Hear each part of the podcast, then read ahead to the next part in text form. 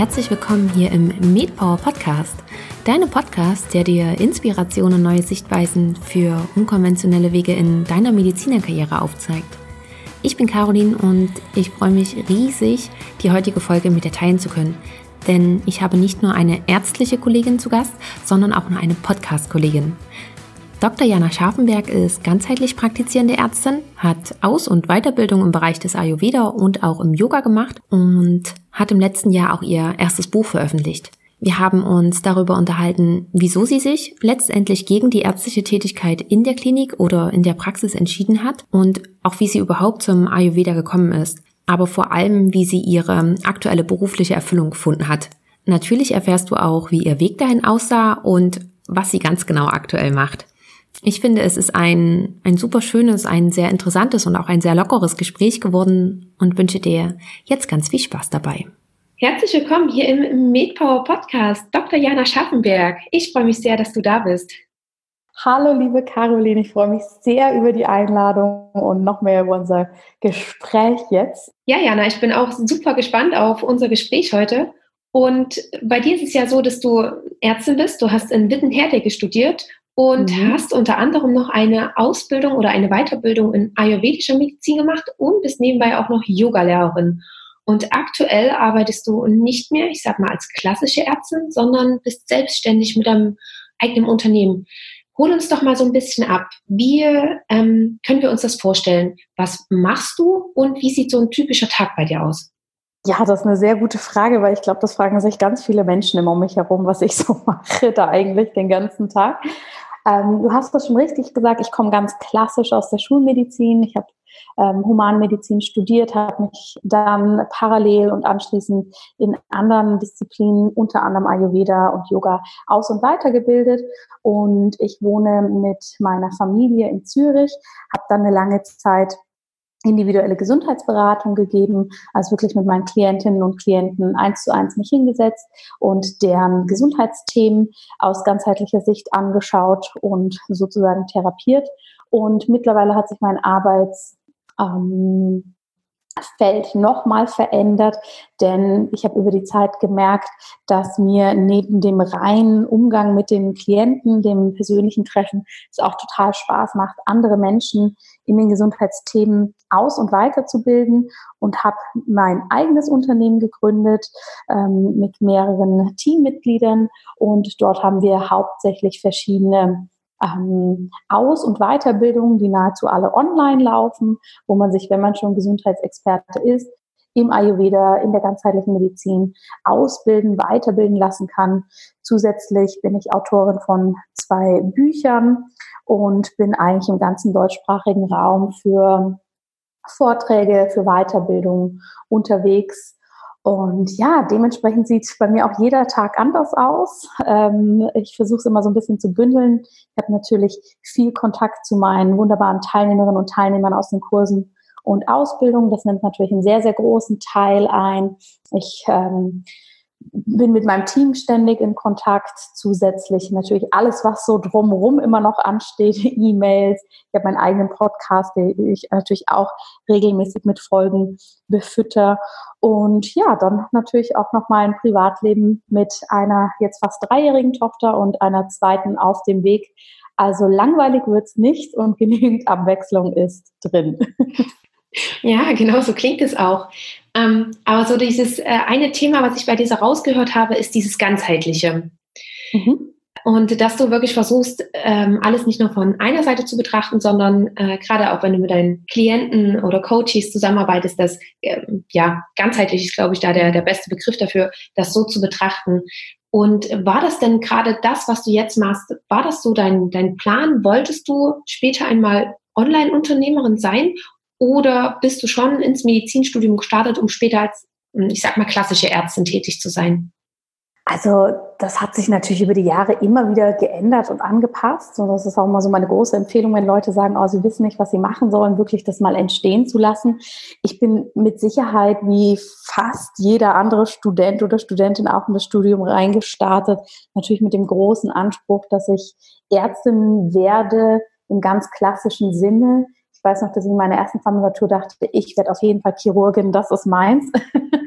und ähm, es hat sich dann über die Zeit angepasst. Je mehr man dann oder je mehr ich dann durch das Studium gegangen bin, wirklich konkret nicht nur die Inhalte, sondern auch die Arbeitsweisen kennengelernt habe, hat sich das natürlich immer so ein bisschen verschoben, ne? dass ich dachte, ah, Allgemeinmedizin wäre was, das finde ich spannend. Dann kam irgendwann für mich so der Punkt, dass ich gesagt habe, vor allem nach den längeren Zeiten im Krankenhaus, inhaltlich stimmt es für mich in dem Sinne nicht ganz. Also man darf das nicht falsch verstehen. Ich finde die Schulmedizin super und sie ist wichtig und sie rettet jeden Tag Leben.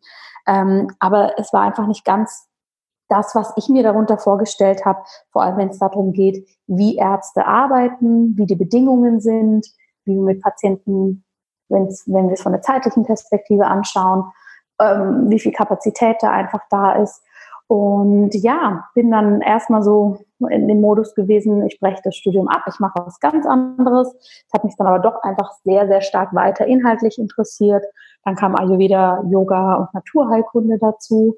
Dann fand ich das wiederum spannend, komplett in die Richtung zu gehen. Dann die Kombination. Dann habe ich länger in der Praxis gearbeitet mit chronischen Schmerzpatienten, habe nebenbei ähm, Fortbildung gegeben in Yoga-Studios und so kam dann eins zum anderen. Da habe ich gemerkt, online ist einfach ein tolles Medium, weil ich nun mal in Zürich wohne, aber meine Klienten sozusagen überall im deutschsprachigen Bereich sind und das natürlich auch mit viel Anfahrt und so verbunden ist.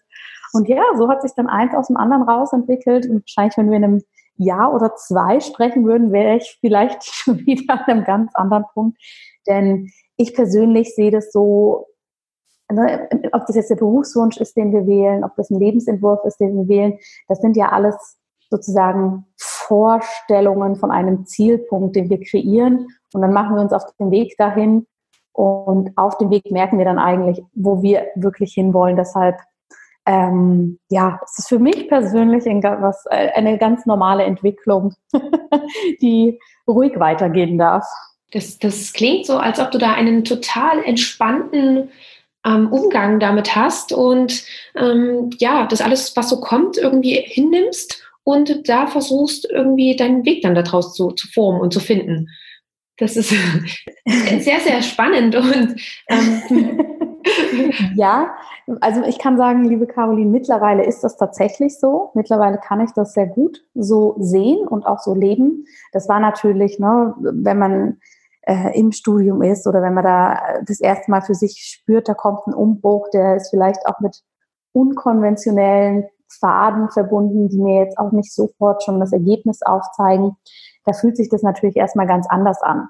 Und gerade in einem Studiengang, wo ganz viele Menschen reinstarten mit genau diesem Anspruch, ich möchte Arzt werden, ich möchte die und die Karriere machen. Wenn man dann natürlich da ist und sagt, hm, ich habe das Gefühl, für mich ist das nicht das Richtige, ähm, dann stößt man dann natürlich auf sehr viel Unverständnis, vielleicht auch Ängste von anderen Menschen. Und ähm, ja, das, das ist natürlich nicht einfach. Also das war nicht immer alles so easy peasy, wie sich das jetzt so retrospektiv anhört. Aber ich habe das mittlerweile einfach für mich so angenommen und verstanden, dass ähm, wir nun mal nicht mit 19 unseren Beruf aussuchen und den dann bis zu unserem Lebensende machen. Wenn das jemand macht und liebt, ist es gut. Aber dass da sehr viel Spielraum drin ist und dass ich es einfach unfassbar schade finde, wenn jemand sich von irgendwie so äußeren Grenzen oder gesellschaftlichen Bildern, die da projiziert werden, ja, von abhalten lässt, einfach sich selbst auszuprobieren, egal in welchem Bereich. Ja, finde ich richtig gut, was du sagst, weil das ist gerade, ich finde heutzutage, die Welt ist so sehr im Wandel und es geht alles so schnell. Es ist eh die mhm. Frage, dass, äh, so wie du es gerade gesagt hast, wenn man mit 19 einen, einen Beruf anfängt, in dem Beruf erlernt, ob es den überhaupt noch gibt, wenn man 50 ist. also, ja, ja Natürlich muss absolut. man sich dann, dann, dann irgendwo anpassen, aber irgendwie, so wie du das gerade erzählt hast, kam das so locker flockig rüber. da dachte ich, okay, sehr, sehr cool. Ähm, das scheint aber ja natürlich auch ein Prozess bei dir gewesen sein. Du hast schon erzählt, du hast sogar überlegt, mit dem Studium aufzuhören. Und mhm. kam es denn dann aber, dass du dich gerade für Ayurveda entschieden hast, dass du dich dort weiterbildest? Warum gerade zum Beispiel das und nicht die TCM oder ähm, die, die Homöopathie? Ja. Ja, also auch das war natürlich ein Weg und du hast es ja am Anfang schon erwähnt. Ich habe äh, in der Universität Witten-Herdecke studiert. Die Mediziner unter euch, äh, die das kennen, die wissen vielleicht auch, dass das ein bisschen eine spezielle Uni ist, dass es ähm, einen sehr starken Modellcharakter hat. Und es war wunderschön, dass die Uni immer offen war für Osteopathie, Homöopathie, anthroposophische Medizin. Also das war nie so, dass da diese naturheilkundlichen oder ganzheitlichen Bereiche irgendwie ähm, verpönt waren, sondern wir konnten da ganz viele Kursangebote auch zusätzlich zu ähm, ja, besuchen. Und ich glaube, das hat mich damals auch so bei der Stange gehalten, ja, dass, es, dass ich im Studium schon eine große Offenheit für verschiedene Bereiche habe mitnehmen dürfen. Und zum Ayurveda bin ich dann tatsächlich über meine eigene Yoga-Praxis gekommen, weil meine Yogalehrerin immer mal wieder vom Ayurveda gesprochen hat. Und dann habe ich mich, weil ich eben so gern Yoga praktiziert habe und da schon meine Yogalehrerausbildung gemacht habe, einfach viel, viel mehr für das Thema interessiert. Und das geht ja natürlich auch sehr einhand mit ähm, dem Yoga. Ja, und dann habe ich irgendwann entschlossen, ich bilde mich jetzt mal da weiter. Aber ich muss sagen, ich finde auch die TCM oder die anderen Bereiche höchst spannend. Es gibt wahnsinnig viele Parallelen. Und für mich hat sich sozusagen damals die Ayurveda-Tür geöffnet und das ist auch das, was mit mir am meisten resoniert. Aber ähm, es ist nicht so, dass ich ausschließlich das sozusagen im Fokus habe und alles andere ja völligst ablehne. Ganz im Gegenteil. Ja, naja, wie du gerade schon sagst, es gibt ganz, ganz viele Parallelen und äh, für mich passt auch, oder die Einheit Yoga und Ayurveda, also es ist sozusagen eine Einheit zwischen Yoga und Ayurveda und ich finde auch genauso, wie es die Einheit zwischen TCM und Qigong zum Beispiel ist. Das gehört genau. ja auch irgendwo, genau. Ja. Aber wie bist du denn zum Yoga gekommen? Hast du das schon vorher gemacht oder hattest du dir einfach nur einen Ausgleich gesucht zum Studium? Also zum Yoga bin ich gekommen tatsächlich über mein damaliges Fitnessstudio. Da war ich sogar noch in der Schule.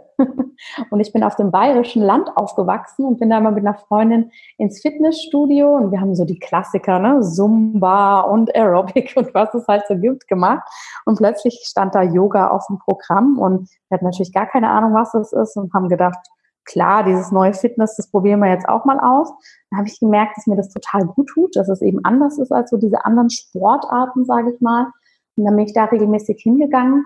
Und als ich dann angefangen habe zu studieren, zwischen meinem Abitur und Studiumsbeginn ähm, liegen fast ja, dreieinhalb Jahre. In der Zeit war ich reisen und überall in der Welt unterwegs am Jobben und unterschiedliche Dinge machen. Da war ich auch in Ländern, wo Yoga quasi überall praktiziert wird und fand das da schon überall immer sehr spannend.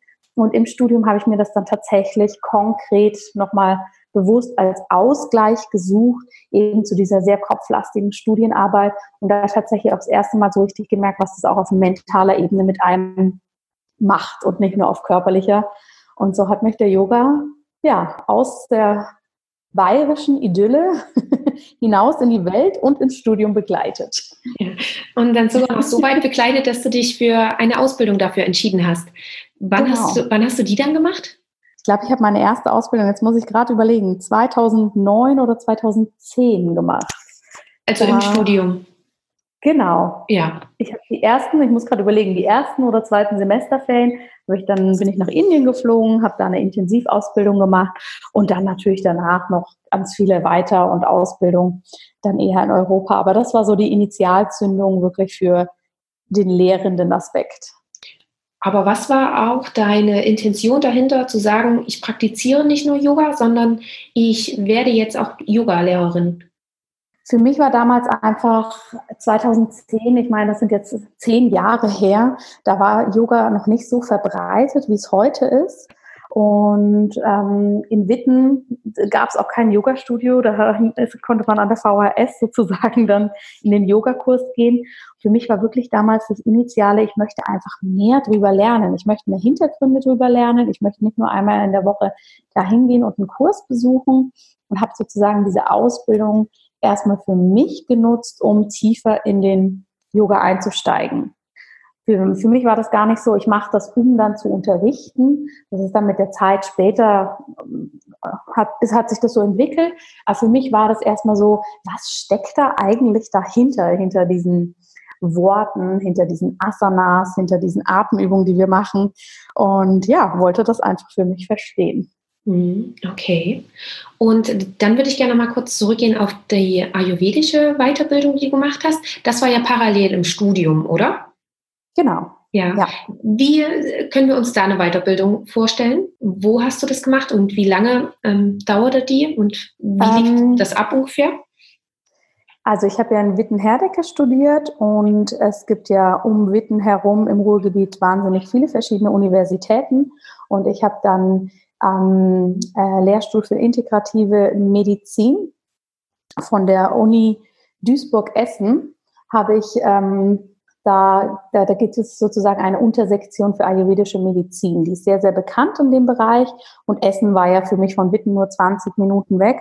Und ich fand das total spannend. Die haben im Übrigen auch eine sehr, sehr tolle integrative Naturheilkunde und eine tolle stationäre Behandlungs- ähm, äh, Setting rund um den Professor Dobosch. Also das hat mich eh schon immer sehr interessiert und natürlich haben wir da im Studium auch immer mal wieder was mit den Essenern zu tun gehabt. Und ich habe mich dann entschieden, da eben diese Weiterbildung zu machen. Die war primär für Ärzte, die schon fertig waren. Ich habe dann da gefragt, ob ich trotzdem schon mitmachen darf. Das war dann alles kein Problem.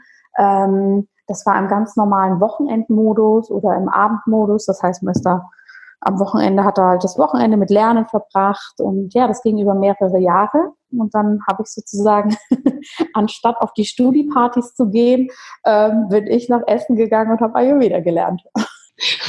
okay. ähm, damals hast du das aber auch eher für dich gemacht, noch nicht mit dem Hintergedanken, das später einmal miteinander zu verbinden oder gab es da den Gedanken auch schon? Also ich muss ganz ehrlich sagen, bei all diesen Sachen, wenn ich jetzt so zurückblicke, war nie irgendwie so eine Art Strategie oder Gedanke, das könnte ich verbinden, daraus mache ich meinen Beruf. Für mich war das wirklich mehr Eigeninteresse. Es interessiert mich persönlich, aber auch dieses Ruhe finden, weil ich habe ja natürlich schon quasi an die Schulmedizin viele Fragen gehabt rund um Prävention, Salutogenese, Ernährung und so weiter wo ich da einfach in den Vorlesungen, obwohl ich an einer sehr offenen Uni war, keine Antworten gefunden habe. Und deshalb war das für mich dann wie so, wow, hier sind also die Antworten, hier sind Konzepte, die ich irgendwie, warum auch immer in der Schulmedizin erwartet hätte. Und deshalb war das für mich einfach eine natürliche Ausweitung meiner medizinischen Ausbildung, sage ich mal. Und ich habe mir aber weder Gedanken darüber gemacht, für was nützt mir die Yogalehrerausbildung was, für was nützt mir das Ayurveda was. Und du musst dir das ja mal vorstellen im Studium. Ich meine, alle sind da hardcore am Lernen und sonst ist natürlich viele soziale Interaktion. Also ich war da schon auch ein ziemlich bunter Vogel, dass ich da irgendwas anderes gemacht habe. Ähm, ja, aber irgendwie den Hintergedanken, was ich damit mache, nee, den hatte ich da irgendwie nicht so. Mhm. Genauso hört sich das aber auch für mich an. Dass, äh, ich meine, so ein Medizinstudium, das ist ja schon ein Vollzeitstudium und ähm, gerade mit Vorlesungen, Kursen und dem ganzen Lernen. Und dann eben noch zusätzlich was zu machen, das ist ja nochmal mehr Arbeit. Und ja, ja ähm, wie war das damals für dich? Hast du das für dich gefühlt schon gut alles unter einen Hut gekriegt oder hast du auch manchmal gesagt, warum mache ich das Ganze eigentlich? Ach du, das war natürlich teilweise schon viel, das ist klar. Also ich bin da sehr bewusst in diese Entscheidung reingegangen, das zu machen. Ich habe ja natürlich auch nebenbei noch gejobbt, um meinen Lebensunterhalt und alles äh, zu verdienen. Ich meine, das ist ja auch im Studium auch immer noch ein großes Thema. Ich, ich habe das einfach ganz klar als meine Prioritäten gesetzt. Ne? Das sind meine Hauptpunkte und ich hatte trotzdem ein tolles soziales Leben und war auch genügend auf irgendwelchen Festen oder was auch immer. Also ich war da jetzt nicht nur in meinem Kämmerlein. Ich war einfach sehr straight mit meinen Sachen, die ich machen möchte. Das sind, waren meine Passionen, das wollte ich unbedingt umsetzen und das ist ja meistens so, dass das dann eine große Energie freisetzt. Ähm, ich habe mir auch ein Semester länger dann gegönnt. Also für mich, ich habe dann nie so diesen Stress gehabt, ich muss das alles ganz schnell abhaken. Ähm, habe ein Semester länger studiert und sicher gab es da mal Phasen, wo ich auch dachte, pff, das ist ganz schön viel, aber im Großen und Ganzen hat mich das eher unglaublich motiviert. Und ich habe das als absolutes Privileg gesehen, dass ich hier noch mehr lernen kann. Ähm, von dem her war das im Großen und Ganzen, glaube ich, jetzt zurückblickend, da vergisst man ja auch manchmal einiges, aber war das, glaube ich, ganz okay. Also auf alle Fälle hört es sich so an, als ob du, als ob dein Tag damals 48 Stunden hatte, damit du alles unter einen Hut kriegst. Also ja, Respekt dafür. Ähm, ich würde dann kurz nochmal einsetzen. Wie ging es dann weiter? Du hast dann deine Approbation gehabt und dann musstest du dir überlegen, möchtest du deine Fahrradsweiterbildung starten oder willst du lieber was anderes machen? Wie hast du das damals entschieden, was du machst? Also als dann so das Studiumsende kam, ich habe dann, als die Ayurveda ähm, Weiterbildung oder Ausbildung vorbei war, habe ich dann auch relativ schnell meine Promotion gemacht, weil für mich war damals dann schon klar, ich werde wahrscheinlich nicht diejenige sein, die einen ganz klassischen Karriereweg in der Klinik hinlegt. Ich möchte mir trotzdem auch die Wissenschaft anschauen und habe dann sozusagen promoviert, habe relativ zeitgleich Studium und Promotion abgeschlossen und ähm, habe mir ehrlich gesagt danach erstmal eine ziemliche Pause gegönnt. Also mein Partner hat zu der Zeit in Zürich gewohnt äh, ich hatte sozusagen die ganze Zeit auch noch eine Fernbeziehung. Und dann haben wir uns erstmal eine Auszeit gegönnt und für mich war dann klar, ich möchte irgendwas Eigenes machen. Ich möchte nicht, sagen wir mal, klassisch in die Klinik einsteigen. Ich war ehrlich gesagt nie so von den Gedanken getrieben, muss ich mich jetzt entscheiden für einen Facharzt oder nicht, sondern für mich war erstmal Berufseinstieg und ne, das wirklich langsam nehmen. Ich habe das persönlich nie so verstanden, dass die Leute, okay, und jetzt starte ich, in fünf Jahren bin ich Neurologe und das ist mein Weg. Ähm, bin dann aber relativ schnell, habe ich dann doch gedacht, ich möchte mich jetzt nicht so ganz der Medizin versagen. Gar nicht mal aus dem Grund, weil ich den Druck gefühlt habe, man müsste jetzt als Ärztin arbeiten, sondern mehr, Jana, du hast zwar so deine Urteile und deine Ansichten, wie das läuft, aber vielleicht musst du es dir auch noch mal wirklich angucken um dann überhaupt befähigt zu sein, eine Meinung zu haben. Und dann habe ich nach dem Studium angefangen, hier in Zürich in einer ganz, ganz tollen Praxis zu arbeiten, die sehr integrativ aufgestellt ist, die mit chronischen Kopfschmerzpatienten arbeitet. Und das hat mir unglaublich gefallen. Ich hatte da wirklich einen wunderbaren Chef, der wahnsinnig menschlich war, gutes Teaching gemacht hat. Das hat mir richtig gefallen. Ich habe aber von Anfang an äh, in einer reduzierten Anstellung gearbeitet, weil ich immer noch Zeit haben wollte für meine eigenen Projekte, weil ich habe damals schon einen Blog gehabt und einen Podcast und meine eigenen Klienten. Und ja, irgendwann bin ich dann zu dem Punkt gekommen, dass ich gemerkt habe, mir macht beides Spaß, aber ich muss mich auf eine Sache fokussieren, um da so richtig mit meiner ganzen Energie reinzugehen. Und habe mich dann für meine Selbstständigkeit entschieden, habe schweren Herzens in der Praxis gekündigt und bin dann sozusagen in meinen eigenen Weg reingestartet und habe natürlich manchmal gedacht, hm, jetzt wende ich mich da so, ne, ein bisschen dramatisch gesagt, ganz von ab. Ähm, aber ich habe es bis heute nie bereut und wie du ja schon am Anfang gehört hast, ich glaube auch nicht dran, dass wir eine Tür zuziehen und dann ist sie für immer zu, sondern jetzt gehe ich den Weg und dann schauen wir mal, was kommt. Wie lange können wir uns denn ungefähr vorstellen? Wie lange hast du gebraucht, um vom Ende des Studiums bis zu sagen, bis dahin, wo du gesagt hast, ich kündige und ich mache jetzt ganz mein eigenes Ding. Wie lange hat der Prozess ungefähr gedauert? Also sagen wir mal, der Prozess hat ja schon lange vorher gestartet, dass mir immer klar war, dass ich nicht so in dieses klassische System gehe. Also die, die, ich würde sagen, die Grundsamen waren ja schon, sagen wir so, ab Mitte des Studiums gesät. Es war einfach kein klar, noch kein klares Bild da, sozusagen, wo es hingeht. Ähm, aber von, von meiner Anstellung bis wirklich zu sagen, ich gehe komplett in meine Selbstständigkeit, das war kein so langer Weg. Das waren, glaube ich, vielleicht ein Jahr oder anderthalb. Und ich, ich wusste von Anfang an, dass es wahrscheinlich irgendwann in diese Richtung gehen wird. Ähm, den eigentlichen Schritt dann zu tun, der ist mir dann trotz alledem schwer gefallen. Nicht wegen dem, ich sag mal, Verlassen der Medizin, sondern eher, weil die Praxis so toll war. ähm, aber ja, an sich war der Prozess für mich relativ klar. Mhm. Und gab es damals aber auch Bedenken bei dir, diesen Schritt zu gehen, selbstständig zu sein, unternehmerisch tätig zu sein? Oder kam die gar nicht auf? Ich sag mal jein. Ich bin in einem Elternhaus groß geworden, wo beide Eltern selbstständig sind. Das heißt, ich kenne das von klein auf, ja, dass, dass, dass dieses System, dass Menschen sozusagen selbst für sich arbeiten und selbst verantwortlich sind. Und ich habe ja viele Grundbausteine dann schon im Studium und auch parallel zu der Praxiszeit gelegt, ne, dass ich schon wusste, ah, okay, ich kann gut Weiterbildung geben, ich, ich habe genügend eins zu eins Klienten. Das heißt, das habe ich mir alles ja eigentlich mehr oder weniger parallel aufgebaut. Ähm, von dem her bin ich dann auch erst in die Selbstständigkeit gestartet, als mir klar war, es scheint zu funktionieren. Jetzt muss ich es natürlich Fulltime mal testen, ähm, ob ich das auch so möchte und ne, ob das auch weiterhin langfristig so funktioniert. Ähm, aber ich muss sagen, im Großen und Ganzen merke ich schon für mich, dass ich das, glaube ich, einfach in mir trage, eben meine eigene Arbeit zu machen, mein eigenes Unternehmen zu führen, verantwortlich dafür zu sein. Ähm, natürlich ist es auch jetzt immer noch so, dass manchmal Punkte kommen, wo man sich denkt, huch, hoffentlich funktioniert das alles auch noch in ein paar Jahren oder oh, die ganzen Mitarbeiter, für die ist man ja auch verantwortlich und so weiter. Aber das nehme ich so eher so als natürliche Angst wahr und dann ist auch wieder okay, dann geht es auch wieder weiter.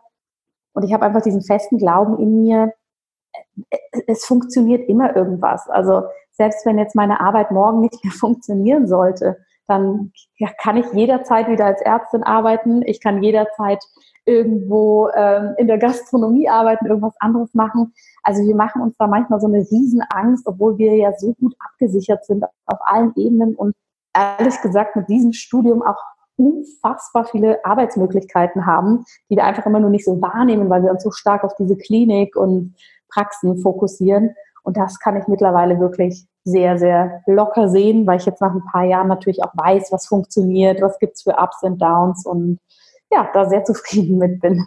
Mhm. Weil du das gerade so schön gesagt hast, was kann passieren? Das habe ich letztens auch gelesen, dass man sich, wenn man vor, naja, größeren oder schwierigeren Entscheidungen steht, sich doch einfach mal fragen sollte, was ist denn überhaupt das Schlimmste, was in dem Moment ja. passieren kann? Und wenn man sich dann diese Frage beantwortet und dann sagt, okay, was würde ich denn machen, wenn das eintritt? Und ja. wie du das gerade gesagt hast, wir, wir sind Ärzte, wir, wir finden irgendwo äh, eine Tätigkeit, dann Absolut. sind wir eigentlich richtig gut abgesichert. Uns kann gar nicht so viel passieren. Wir können uns auch mal was trauen, was zu machen.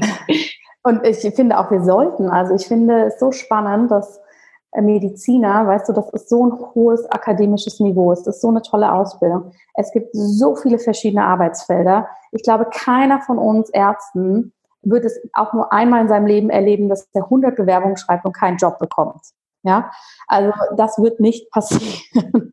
Und das haben ganz, ganz viele andere ähm, Berufe bringen das mit sich. Ja, das ist ganz normal, dass man da fast nichts findet oder jahrelang auf dem Praktikantenstatus ist. Und ich finde es aber immer so spannend, dass wir da eigentlich so ein Privileg haben und auf der anderen Seite erlebe ich kaum eine Berufsrichtung, die trotz alledem so viel Angst mit sich bringt, mal was auszuprobieren oder mal was anders zu machen. Das finde ich immer wieder ein spannendes Phänomen. Ich weiß nicht, wie du das siehst, liebe Caroline, aber mich fasziniert das immer wieder.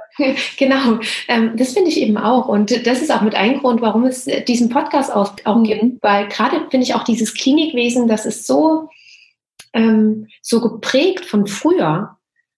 Ja. Gerade was, was die Hierarchien und alles angeht, ähm, dass, dass da kaum irgendwie mal ein Umdenken stattfindet oder auch ein Umbruch stattfindet. Und das ist spannend, warum das eigentlich so ist und ja. warum da nichts weiter passiert. Oder dass ja sehr langsam vorwärts geht.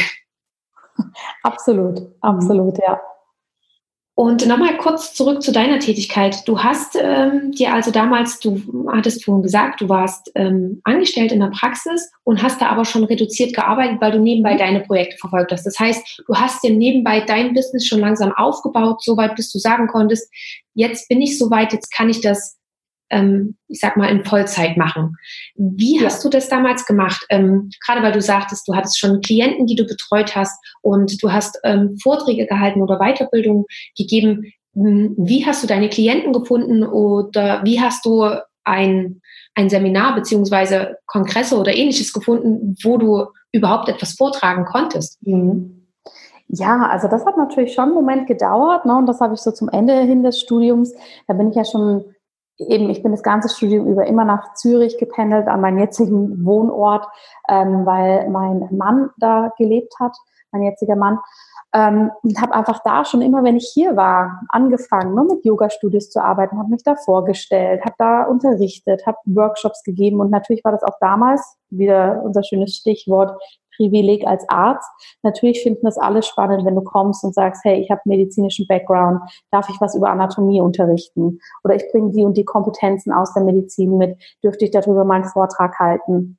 Aber natürlich, wie jeder Start, am Anfang muss man einfach ein bisschen die Zähne zusammenbeißen und auch ein bisschen die Geduld mit sich bringen und das Durchhaltevermögen. Ähm, habe ich natürlich am Anfang auch ganz viele angeschrieben, Yoga-Studios, Firmen, ähm, irgendwelche Events, was auch immer. Und habe am Anfang natürlich auch ganz viele Absagen bekommen, weil die Leute mich gar nicht gekannt haben und habe mir einfach so über die Jahre mein Netzwerk aufgebaut, habe vieles Verschiedenes ausprobiert, ähm, habe viele Dinge ausprobiert, wo ich auch gesagt habe, ich weiß jetzt noch gar nicht, wo das hinführt, aber jetzt einfach mal testen. Und ja, meine Klienten habe ich dann natürlich auch darüber für die Beratung gefunden und habe ja auch zeitgleich schon angefangen, mir eben meine eigene Online-Präsenz aufzubauen. Das war ja damals vor ein paar Jahren auch noch nicht so sagen wir mal, so, so Usus wie heute, ne? dass es einen Blog gibt und einen Podcast und so weiter.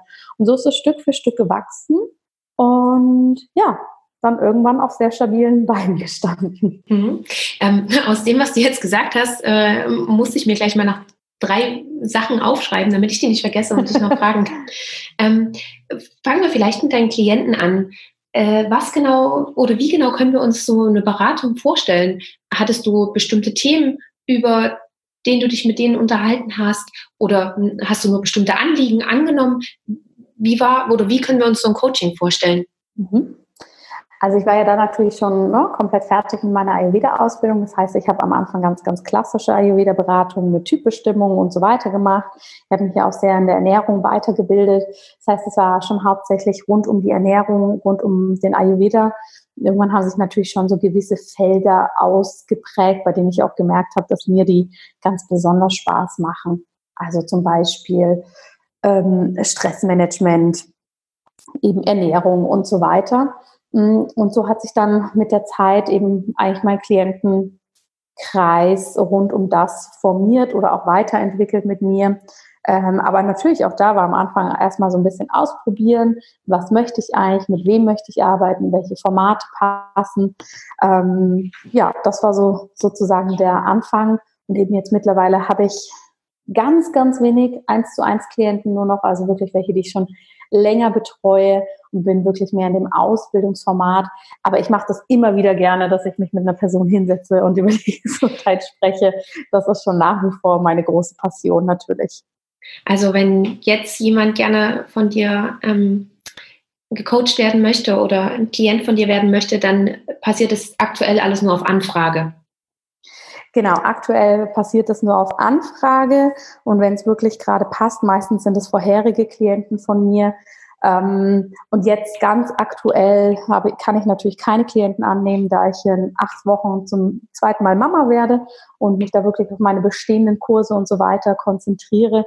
Aber dann ab Herbst gibt es immer mal wieder die Möglichkeit, da doch auch ja, in eine Beratung zu kommen. Ja, gut. Das ist ja natürlich auch verständlich, dass du dann erstmal kurz in die Pause gehst oder etwas länger auch in die Pause gehst. das soll ja auch so sein. Und du hast es aber vorhin auch so schön gesagt, dass du dich darum gekümmert hast. Du hast ähm, Leute angeschrieben, du hast Yoga-Studios angeschrieben. Das heißt, ähm, von dir ist ja ganz, ganz schön viel Eigeninitiative da gewesen. Ja. Hast du aber auch jemals Angst oder Bedenken gehabt, dass das, was du da jetzt anbietest, ähm, dass du nicht genug dafür bist oder nicht kompetent genug dafür? Ach, sagen wir es mal so, ich meine, das ist ja so eine, so eine Urangst oder ne, so eine Grundangst, die ja auch ganz viele Menschen oder wir einfach so natürlicherweise mit uns rumtragen. Ähm, für mich war einfach klar damals, und ich hatte damals einfach schon diese, diesen großen Drive und Ehrgeiz und Vision, ich möchte meine eigene Sache machen. Und ich, mir, mir war einfach schon immer bewusst, man kommt nicht an einen neuen Ort oder fängt von heute auf morgen was Neues an und alle öffnen mit offenen Armen die Türen, ja, sondern dass man da wirklich einfach eine Zeit braucht, auch mal in Anführungsstrichen Niederlagen einstecken muss oder Nein akzeptieren muss, dass das ganz häufig gar nichts mit einem selbst zu tun hat. Ja. Und ich denke mir heute auch ganz häufig, wenn mir eben andere Menschen schreiben, oh, ich habe das probiert und es hat nicht funktioniert und ich dann frage, was hast du denn gemacht? Ja, ich habe eine E-Mail geschrieben und Nein bekommen dass ich mir, dass ich wirklich das Gefühl habe, okay, dann hast du es aber nicht probiert. du hast eine Kleinigkeit probiert. Ähm, natürlich waren da auch Phasen, wo ich gedacht habe, hm, okay, die Leute verstehen irgendwie nicht, was ich mache oder ich finde es nicht gut oder ich bin nicht gut genug. Aber das sind ja alles Dinge, gerade wenn man so in die Persönlichkeitsentwicklung geht und ich kann dir sagen, die Selbstständigkeit ist die größte Persönlichkeitsentwicklung, die man macht, weil man ständig mit seinen Schwächen und alten Mustern und Glaubenssätzen konfrontiert wird, bis sie halt, bis man sie wirklich mal anschaut. Das ist was, das lernt man mit der Zeit. Ja, also, dass man wirklich auch heute, natürlich bin ich manchmal enttäuscht, wenn für irgendwas Absagen kommen. Und natürlich denke ich manchmal, liegt das jetzt an mir. Aber das, das, das äh, muss man relativ sportlich nehmen. Und es gibt tausend Gründe, an was es liegen kann. Ja, das Team ist gerade voll, es ist kein Budget dafür da, niemand mag Ayurveda nicht, was auch immer. Meistens hat es gar nichts mit einem selbst zu tun. Und wenn es was mit einem selbst zu tun hat, dann finde ich das auch eher mittlerweile spannend, weil dann kann man sich ja auch verbessern oder das anders machen. Ähm, von dem her sehe ich das mittlerweile als ganz normalen Bestandteil eines, einer Selbstständigkeit oder auch unseres Menschenseins, dass so Aspekte kommen. Aber natürlich ist das am Anfang hart und ähm, ich kann das, ich, ich, ich habe das auch mal so ein bisschen als Probe gesehen. Ne? So, wie sehr willst du es wirklich, Jana? Lässt du dich jetzt ernsthaft von einer Kritik abhalten, davon dein Leben so zu gestalten, wie du es gerne möchtest? Dann kann dieser Herzenswunsch ja aber nicht ganz so groß sein bei dir, wenn dich das jetzt wirklich aus der Bahn schlägt. Ja, das ist auch ein, ein richtig guter Tipp. Super, danke schon mal dafür. Und ähm, als du dich dann aber dafür entschieden hast, äh, wirklich primär nur noch selbstständig zu sein und nicht mehr in der Praxis zu arbeiten, hast du, weil bis dahin hast du ja bestimmt alles selber gemacht oder die Klienten natürlich selber betreut, aber dich auch um mhm. alles, was rundherum ähm, mit anlag, auch alles mit selber ja. gemacht. Hast du dir dann schon Hilfe geholt oder bist du gestartet nur sozusagen als Ein-Frau-Unternehmen? Genau, ich war wirklich am Anfang eine komplette One-Woman-Show, also von Podcast schneiden, Blogposts hochladen, Klienten sehen, Rechnung kontrollieren, alles selber gemacht. ähm, das war am Anfang natürlich schon so. Und sobald es sich abgezeichnet hat, okay, ich kann mir das monetär leisten, eine Unterstützung zu haben, habe ich dann eine erste Assistentin gehabt, die dann sehr viel so administrative Arbeit übernommen hat. Ähm, das, ähm, das war natürlich für mich dann ein riesen Augenöffner, dass ich gemerkt habe, warum hast du denn das nicht schon viel früher gemacht? Arbeite doch lieber mit zwei Klienten mehr und jemand macht sozusagen all die Sachen, in denen du A, eh nicht so wirklich gut bist und die dir auch keinen Spaß machen. Äh, lass doch das lieber jemand machen, der es richtig gut macht. Ähm, das war ein ziemlicher Augenöffner und seitdem habe ich eigentlich kontinuierlich mein Team immer weiter aus und weiter, äh, also ausgebaut und weiterentwickelt. Mh, weil einfach, wenn man ne, man kann natürlich alles selber machen, aber man hat ja einfach nur 24 Stunden am Tag. Und wie gesagt, es gibt sicher Felder in meinem Unternehmen, in denen bin ich richtig gut. Aber es gibt andere, die kann ich gar nicht. Grafikdesign, Ordnung halten in unserem Google Drive Ordnern. Also ähm, das muss einfach jemand anders machen, das ist nicht meins. Aber das ist ja ganz gut, dass es, ähm, wie du schon sagtest, dass es auch andere dafür gibt, die das viel besser ja. können und dann, dann können die das ja auch machen. Aus wie genau. vielen Mitgliedern besteht denn aktuell dein Team? Also ich habe vier Kernmitglieder, mhm. ähm, vier, vier Teammitglieder, die sozusagen jetzt langfristig dabei sind, die alle ihre unterschiedlichen Aufgabenbereiche und auch Kompetenzen haben und hier natürlich ähm, sehr, sehr eigenverantwortlich auch ihre Bereiche übernehmen mittlerweile. Und dann gibt es natürlich Freelancer drumherum, die jetzt eher, sagen wir mal, ne, für die Technik der Homepage oder äh, für ein gewisses Projekt sozusagen ähm, dabei sind, die jetzt aber nicht dauerhaft ja, jede Woche sozusagen mit mir am Schreibtisch sitzen. Ja, okay. Und habt ihr mittlerweile ein Büro oder arbeitet ihr wirklich alle ähm, vollständig remote? Wir arbeiten unterschiedlich. Ich habe Teammitglieder, die mit mir in Zürich sind, mit denen ich mich auch regelmäßig zusammensetze. Und andere Teammitglieder leben gar nicht unbedingt in der Schweiz, sondern zum Beispiel eine von uns wohnt in Schweden. Da haben wir natürlich dann sozusagen eine virtuelle Bürogemeinschaft. Wir sind da aber alle relativ flexibel. Also ich finde es auch wunderbar, dass nicht nur ich mir selbst, sondern auch ich meinen Teammitgliedern das ermöglichen kann. Jemand vor ein paar Monaten war zum Beispiel eine für drei Wochen auf Griechenland und hat von da aus gearbeitet. Also solche Sachen sind dann möglich und wir schauen aber trotzdem, dass wir auch in Person natürlich regelmäßig Teammeetings haben, um ne, uns auch, ist ja immer so, das Persönliche ist dann doch nochmal enger und schafft eine ganz andere Ebene und Tiefe. Das versuchen wir natürlich regelmäßig umzusetzen. Wow, spannend. Gerade weil du auch sagtest, dass äh, ein Teammitglied ähm, in Schweden wohnt. Ja. Äh, ja. Ähm, da kommen bestimmt natürlich auch andere Herausforderungen mit, die man dann, dann ähm, sozusagen überwinden muss. Aber mhm. ich glaube, das, sind, das ist bestimmt zu Beginn, dass man sich dann erstmal eher organisieren muss, um zu schauen, wie läuft es jetzt. Und wenn das dann einmal gefunden ist, dann ist das wie auf einer normalen ähm, Arbeit oder so, oder? Ja, also es bringt natürlich seine gewissen Herausforderungen mit sich. Ne? natürlich über die Ferne. Also klar, das Internet verbindet uns irgendwie alle, aber es ist natürlich einfacher, wenn man den ganzen Tag nebeneinander im Büro sitzt und sich kurz besprechen kann. Aber auf der anderen Seite bringt es natürlich auch wahnsinnig viel Effektivität mit sich. Ja, wenn wir sagen, okay, jetzt treffen wir uns, heute haben wir die verschiedenen Check-ins und so weiter. Ähm, ich muss sagen, für mich war das einfach, ich war ja vorher nie in einer Führungsposition. Ja, ich habe ja dieses Unternehmen nicht rausgestartet aus dem, dass ich vorher mehrere Teammitglieder geführt habe in irgendeiner Firma oder sowas. Das für mich war einfach das eine grundsätzliche Herausforderung, wirklich in die Rolle einer Chefin hineinzuwachsen, eine gute Teamstruktur zu machen. Ich bin da für mich gefühlt immer noch nicht an dem Punkt, wo ich sein möchte. Das ist alles ein riesen Learning ähm, bringt viele Herausforderungen mit sich, aber natürlich auch viel Spaß und ja, ist ja immer toll, wieder was Neues lernen zu dürfen. Ja, ja, das glaube ich. Mm, eine Frage noch dazu, wie organisiert ihr euch denn aktuell? Habt ihr einmal pro Woche ein definitives Meeting, was ihr immer macht oder plant ihr das von Monat zu Monat? Wir haben einmal in der Woche ein fixes Meeting, wo wirklich alle mit am Tisch sitzen, am virtuellen Tisch ähm, wo es wirklich so um, um das geht, was gerade aktuell los ist. Dann haben die einzelnen Teammitglieder untereinander noch gewisse Meeting Points, ne? wenn es jetzt zum Beispiel darum geht, äh, wir machen neue Podcast-Folgen, wie werden die auf Social Media gemacht oder wir haben eine neue Ausbildung oder was auch immer. Ähm, und dann habe ich natürlich auch regelmäßig auch nochmal einzeln mit den Teammitgliedern ähm, natürlich Gespräche. Ja. ja, okay. Und bevor wir uns jetzt langsam dem Ende nähern, noch eine Frage. Irgendwie, leider rennt die Zeit viel zu schnell. ich habe ja noch so viele Fragen. Ähm, ähm, was ich aber gerne noch stellen würde, ist, wenn du uns einmal noch mal kurz erzählst, äh, welche Ausbildungen und Kurse du anbietest, dass wir da noch einen Einblick bekommen. Ja, das mache ich natürlich gerne. Also mein, meine Ausbildung, Kurse, die ranken sich sozusagen alle um den Ayurveda im weitesten Sinne und die ganzheitliche Medizin.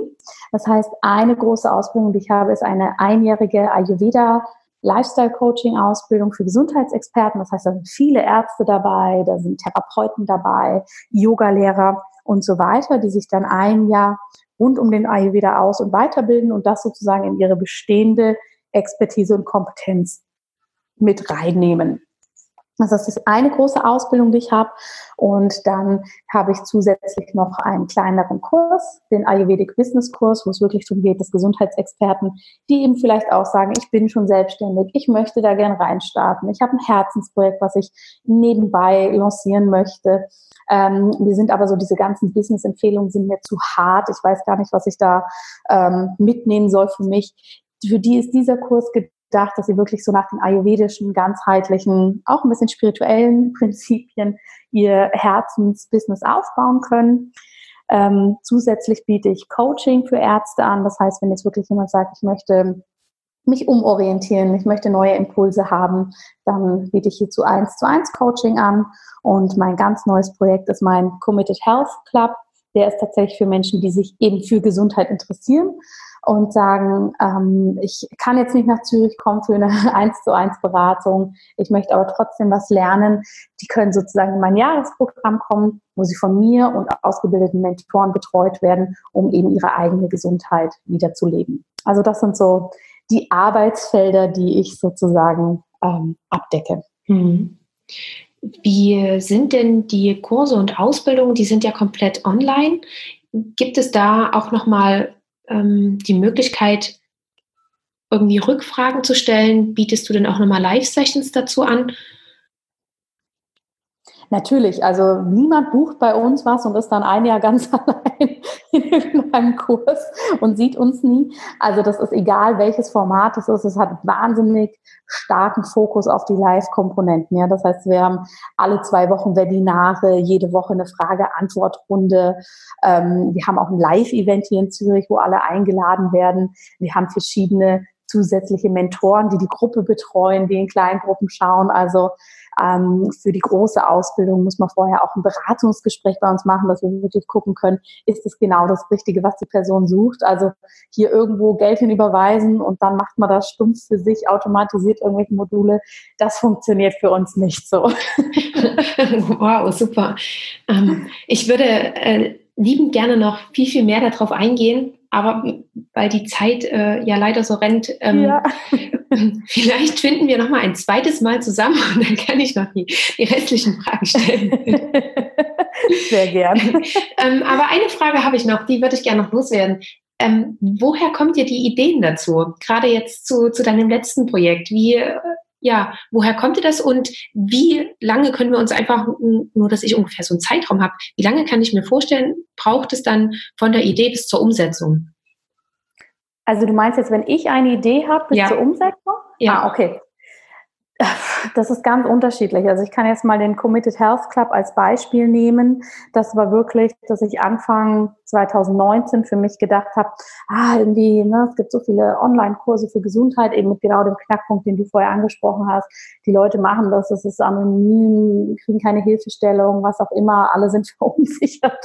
Ähm, dass das irgendwie schwierig ist und dass wir so viele verschiedene Strömungen haben. Das war einfach so ein Punkt, da habe ich mir lange Gedanken drüber gemacht und dann tatsächlich so ne, was kann man da machen, wie kann man Leute besser unterstützen. Dann ist diese Idee ein paar Monate gegärt, also ein halbes Jahr. Und im Sommer habe ich dann entschieden, das wäre doch spannend. Dann habe ich das Konzept dafür erstellt und dann braucht sicher drei, vier Monate, also bei mir zumindest, bis es dann konkret umgesetzt ist, ne? bis das Kind einen Namen hat, dass das Kind ähm, eine Struktur hat und so weiter. Und dann kommen natürlich neben dem rein inhaltlichen und ähm, diesen ganzen Idealismus, aus dem so eine Idee ja wächst, dann natürlich einfach die ganz banalen Sachen dazu, dass man ein Marketing machen muss, dass man Designs haben muss, dass man die Videos, Inhalte und so weiter machen muss. Also nicht Fulltime, aber ich würde sagen, so von diesem ersten Impuls, da muss man doch irgendwas machen, bis hin zu, jetzt könnt ihr euch dafür anmelden, äh, sind jetzt dafür gut und gerne elf Monate vergangen. Aber ne, ich meine, wenn, wenn man jetzt eine Idee hat, die man schon sehr klar für sich hat, die, die reine Umsetzung an sich ist jetzt eigentlich nicht so das, das Wilde, wenn man das schon ein paar Mal gemacht hat, natürlich. Mhm. Ja, aber wie du schon erwähnt hast, da hängt ja immer noch mal ganz viel dran. Man hat es vielleicht im Kopf, wie das Design aussehen soll und also was, aber bis es dann wirklich so ist, wie das im eigenen Kopf ist, das ist dann bestimmt ein Prozess, der sich auch immer noch mal etwas hinzieht. Ja, genau, genau. Ja, und ich finde es ja auch spannend, ne? Also, dass man auch wirklich sich die Zeit gibt. Und ähm, meiner Meinung nach entstehen richtig gute Sachen ja immer daraus, dass man selber für sich irgendwie erkennt, das beschäftigt mich, das bewegt mich, das, das kratzt mich irgendwie, was kann ich denn da machen? Ja, ja. Ähm, weil ich finde ja heute, wenn eine Idee sofort da ist und sofort umgesetzt werden kann, dann ist die ja meistens auch auf einer sehr rationalen Ebene. und das andere, das, das, das arbeitet ja so vor sich hin. Ähm, von dem her, bei mir dauert das immer relativ lange, bis es quasi gegoren ist. Und wenn es dann da ist, die Umsetzung geht dann eigentlich ziemlich schnell. Ja, ja gerade wenn man dann schon so erprobt ist wie du. Ja, Jana, dann ähm, bedanke ich mich schon mal ganz, ganz herzlich bei dir für dieses ganz tolle Gespräch. Wir können versuchen, ich habe am Ende noch drei Abschlussfragen. Wenn wir die vielleicht ähm, ganz kurz fassen, können wir versuchen, die noch ja, mit unterzubringen.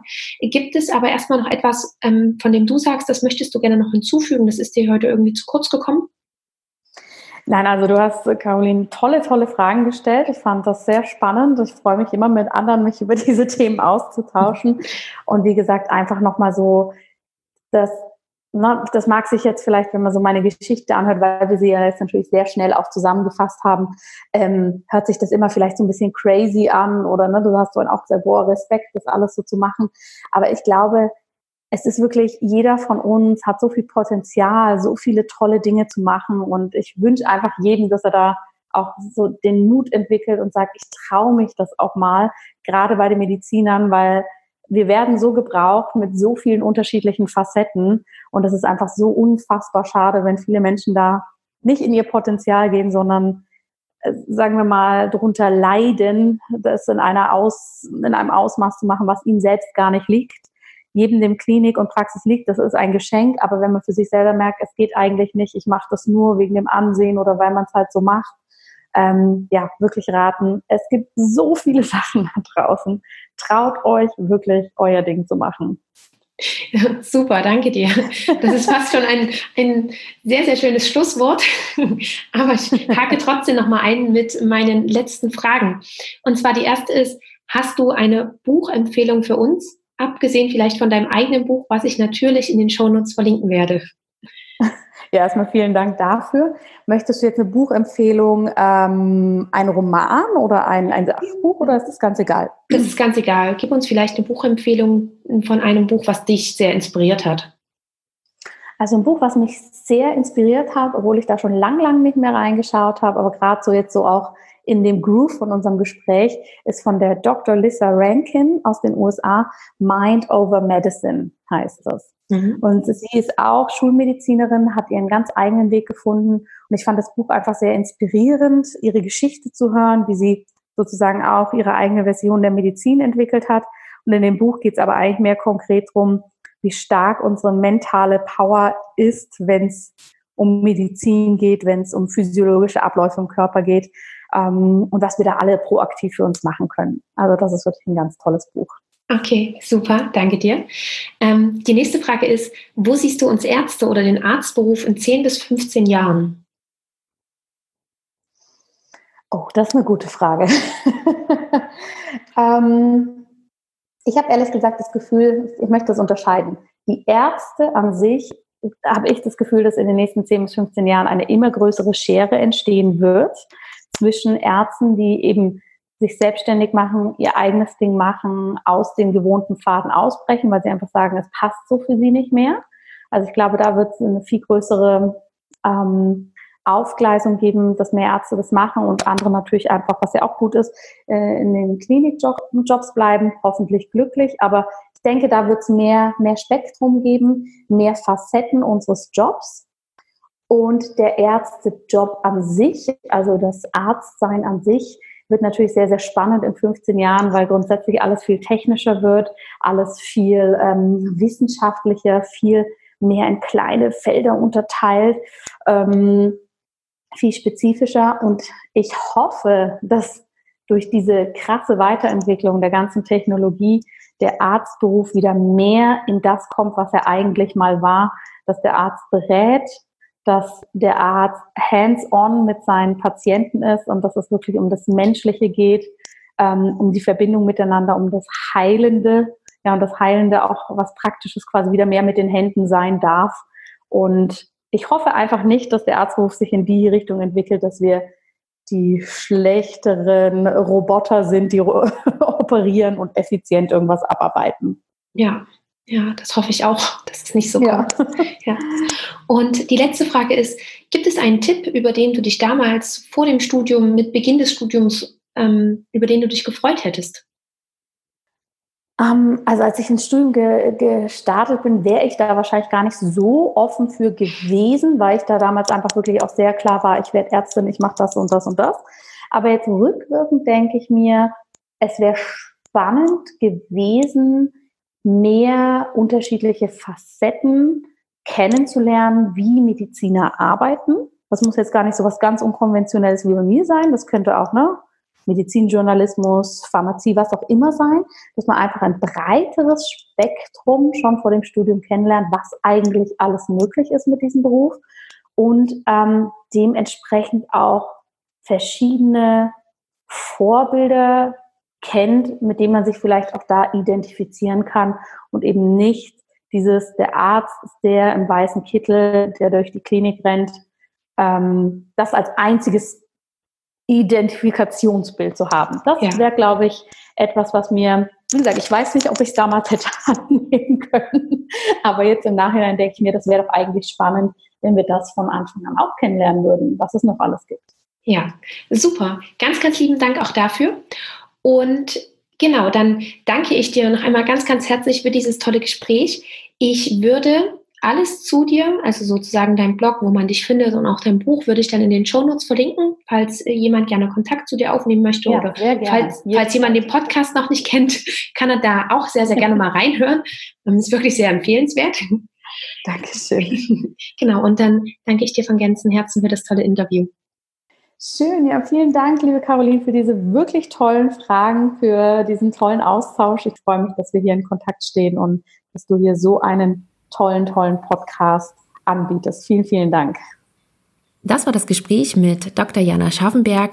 Ich hoffe wie immer sehr, dass einige Inspirationen für dich dabei waren und dass du vor allen Dingen auch etwas für dich mitnehmen konntest. Mm, für mich war es so, dass, also so dieses, dieses Takeaway, was ich mitgenommen habe, was mir auch vor allen Dingen bei der, bei der Nachbearbeitung der Folge beziehungsweise bei der Vorbereitung der Folge für die Veröffentlichung nochmal mm, aufgefallen ist, ist, dass es doch so wichtig ist, seine kindliche Neugier zu behalten und primär zu versuchen, seinen Wissensdurst zu, zu stillen.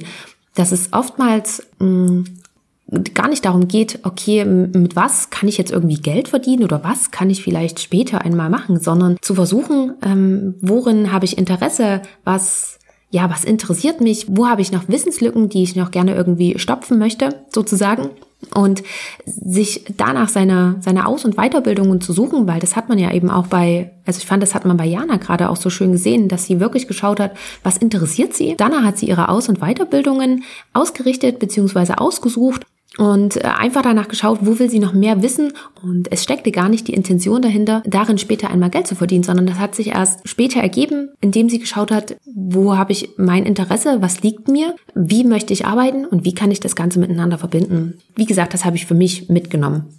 Lass mich gerne wissen, was, was es für dich war, was du für dich mitgenommen hast und schreib mir sehr, sehr gerne. Ich freue mich immer von dir zu hören. Den Kontakt zu mir findest du in den Show Notes, aber vor allen Dingen auch den Kontakt zu Jana habe ich dir in den Show Notes verlinkt. Falls du mehr von ihr wissen möchtest, falls du dir einmal anschauen möchtest, was sie für Kurse anbietet oder auch was sie für kostenlose Tools, und das sind so einige, die sie auch mit auf ihrer Webseite hat, wie zum Beispiel ihren Podcast oder auch ihren Blog, so findest du alle nötigen Links, wie gesagt, in den Show Notes. Schau da super gerne mal rein und hör vor allen Dingen auch super gerne einmal in den Podcast rein. Der heißt einfach gesund leben und den kann ich dir wirklich nur wärmstens empfehlen. Natürlich findest du auch ihr empfohlenes Buch Mind Over Medicine, genauso wie ihr eigenes Buch Ayurveda for Life in den Show Notes. Tja, und dann möchte ich das Ende auch noch kurz nutzen, um Danke zu sagen. Danke, danke, danke, danke für 5000 Downloads. Diese Woche habe ich oder beziehungsweise vielmehr der Podcast, die 5000 Downloads geknackt und ich habe mich riesig darüber gefreut. Ich freue mich jetzt noch wie so ein kleines Honigkuchenpferd und immer wenn ich daran denke, dann grinse ich wie verrückt und freue mich einfach nur so sehr darüber, dass ja, dass jetzt die 5000 geknackt sind. Das ist echt schön ist, dass der Podcast so so angenommen wird und ja, ich freue mich, dass du deinen Teil dazu beigetragen hast, äh, indem du ihm zum Beispiel selber gehört hast, indem du ihm weiterempfiehlst oder ihn auch auf Social Media teilst ich bin noch gespannt, wie das jetzt weitergeht. Ich freue mich sehr auf die, auf die nächste Zeit. Ich habe noch ähm, ganz viele Interviews schon in petto und vorbereitet und noch ganz viele Ideen. Und genau, das nächste Ziel sind dann die 10.000. da bin ich dann schon ganz gespannt und ich halte dich natürlich wie immer auf dem Laufenden auch darüber. Also ja, ganz, ganz lieben Dank für deine Unterstützung und vor allen Dingen fürs Zuhören. Ja, und damit wünsche ich dir jetzt einen tollen Tag eine schöne Restwoche noch. Wir hören uns dann nächste Woche wieder. Da gibt es dann zur Abwechslung mal wieder eine Woman Power Folge. Falls du es noch nicht getan hast, dann abonniere vielleicht gleich nach dem Podcast, da du so auf Nummer sicher gehst und keine Folge mehr verpasst. Lass es dir bis dahin gut gehen und wir hören uns nächsten Donnerstag wieder.